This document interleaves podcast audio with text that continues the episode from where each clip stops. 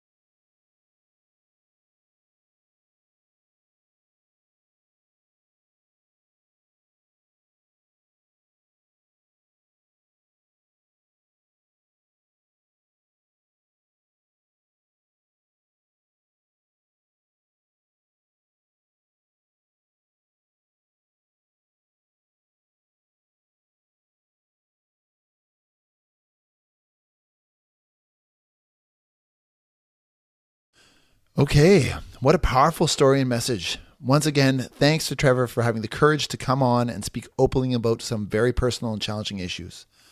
We are getting close to the end of our first season, and what an experience it has been for me personally to be a part of this cool new project. Uh, the stories and the experiences shared on this podcast have been very powerful, uh, very inspiring, and thought provoking. Um, I am really looking forward to closing out the season with one more podcast, which will be coming out in two weeks' time. Until then, for Comfortably Numb and the Umbrella Society, I am Blake Anderson.